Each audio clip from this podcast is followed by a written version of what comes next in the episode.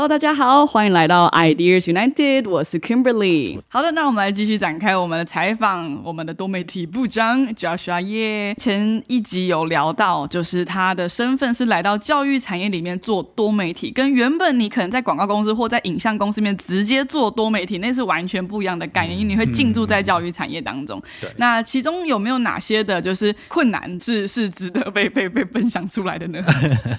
有，就诶，其实，在教育产业的呃拍摄就是很 很挑战，因为呃，尤其是我那时候在在开始拍的时候，就是是几乎是没有什么设备的，就是要要灯没有灯，然后然后要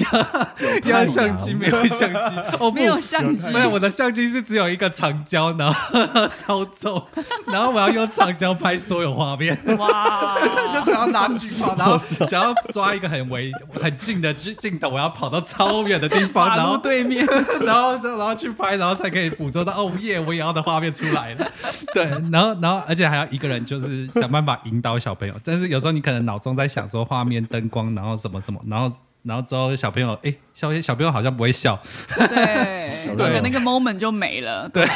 很容易尴尬啊。他们小朋友，对啊，拍小朋友容易吗？真的蛮不太容易的，就是因为因为因为我们成人比较容易，就是可以。cue 他们说我们想要的那个点，然后指令就可以。但是小朋友可能就是你需要，可能想一些很奇怪的东西，然后逗他 逗他笑，对。对，或者是跟他做一些很奇怪的表情，然后然后他就会笑得很开心，然后就 OK OK，我要画面来了，维持可能两秒钟吗？对，维持两秒钟，对，所以。就是我们里面部门的人才会突然都会变得很奇怪，因为大家都要讲一些奇怪。原来这是你们专业的呈现，对，够奇怪，小朋友才会微笑。没错，没错。OK，哇，越奇怪越专业。对，哇，好优秀啊，我落泪了。对对呀，所以在教育产业当中，就是因为你的对象也从大人变小朋友，其实也真的差很多。其实有一个很特别的东西，是我们前阵子刚好也有就是从香港来的，然后他们是做广告类，然后那天好像你也在，就在跟我们在聊关于就是爷家在做的一些影片，然后他就说，在他们的广告业里面呢，最难处理，就因为他们都会接很多公司的 case，最难搞的就是教育产业，是因为你想要帮教育产业，无论是做文案还是拍摄影片，那个太深了，所以一般的广告公司确实没有办法帮教育产业，可能做出来都很肤浅。对，因为真的懂教育的人少之又少，所以确实像爷家，我想我们就碰到一个最直接问题，是我们不可能把这东西外包给任何人，我们一定得自己产出，甚至你的摄影师都要有教育素养，跟你要知道那个那个东西是什么，不然你的东西很难有质量跟深度出来。哦，对，这这这个真的蛮难的，嗯，对，因为其实那个东西不太好被表达出来，就是因为你你毕竟，比如说像在我们在我们耶家，就是老师跟学生之间，他们很强的东西，其实是我们会让学生恢复他的自我价值，啊，有时候他是透过就是让他们感觉到被爱，对。对，可是你说这个东西这样讲话很这样讲很好讲，对，但是你要就是具体做出来，他可以可能用拥抱用什么，你可以看得到他做这件事情，可是你要用影片。你要拍他就是一直抱学生嘛，这样很奇怪。然后你要就是就是他的那个呈现的那个深度，就是会很难能够被呈现，而且也会抓不到，就是因为很长广告以广告业来拍的话，他可能会 focus 在哦课程很丰富、很多元化、好开心、对快乐学习、成绩很好，对，就是他会变成是哎，就是有点。就是很不不加，很对，很平庸、肤浅、肤浅。对他就是会没有办法再更深一点，达到就是我们我们价值意义啊。我们因为也加我们我们的 slogan 是那个启发，对，就是它是更深的，所以需要能够让这个启发能够被呈现出来，它是是有是有它的那个挑战的。嗯，对，应该说。他的挑战其实不是对于拍摄的人的挑战，应该是说拍摄人到底知不知道老师他们的价值是什么？嗯，对，就是他们到底在做了什么东西，就是他们很有价值的东西，就是那个那个才是拍摄者需要知道。对，而且你们如果在旁边跟拍，你们得解读得出那个现场发生什么事。就一般摄影师就是哦，那个老师该在跟学生说话。对，但是 可能就是你们真的要教育的水平，你才会知道说哦，他在进行一个深度的沟通，或引导孩子重新的去理解这个环境，这是给他机会之类。就是说一般人看不出来，说哦他们在讲话，但是可能那个的沟通的深度跟要怎么剪辑让观众看得出来，那真的需要一些技巧。对，可是我觉得很很妙哦，就是。是呃，也因为可能在教育，我们很常在在接触这些就是很很核心的深度的东西，所以相反，就是你再去接再去拍别的东西的时候，你会有一种哎，就是驾轻就对，很很容易可以去传递那个对很深的意涵的那种。没错，比如说你们昨天晚上才在拍 Porsche，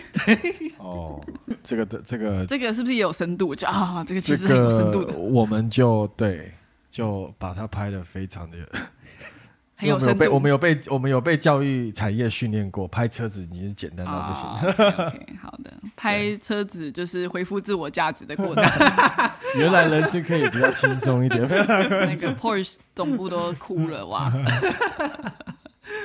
好笑。对，有没有跟大家可以分享一些小小的美角？就是因为我想，不只是教育产业，也有一些的公司，他们发展到一定的规模，也会有自己的就是多媒体或者是负责这类的部门。嗯，然后你有没有任何的技巧？关于就是因为从以前你也担任过就是影像公司的身份，然后到今天变成实际一个很深入到一个产业里面的拍，甚至打造这个品牌的价值，你有没有一些美角呢？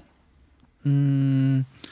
其实我觉得有时候最关键的反而是到底有没有要去去找到那个公司他们真正的价值跟他们想要带给这个社会影响的呃祝福的那个方向到底是什么？嗯，对，就是我觉得那个东西是很关键的。就是有时候我们大家可能会呃不小心的，就是哦，我怎么样可以吸引。客户或者吸引眼球，对，吸引眼球，对，然后用大家都喜欢的东西，用市场都喜欢的东西就表达就好了，嗯，对。那可是他他有时候那不见得是好的，嗯，对。那他会让就是公司变得很俗套吗？对，一般，它就没有它的特殊跟他他的特色，对对。可是其实每就是我相信，就是因为其实我们在这个领域里面，就是我们我们经营久了，我们自然而然就会。有我们想要在这个产业走出的那代言的那一条路，对对，所以它那个其实是很有影响力跟很有说服力的。那本身其实光呈现出来就是一一个很不一样的味道，对对啊。可是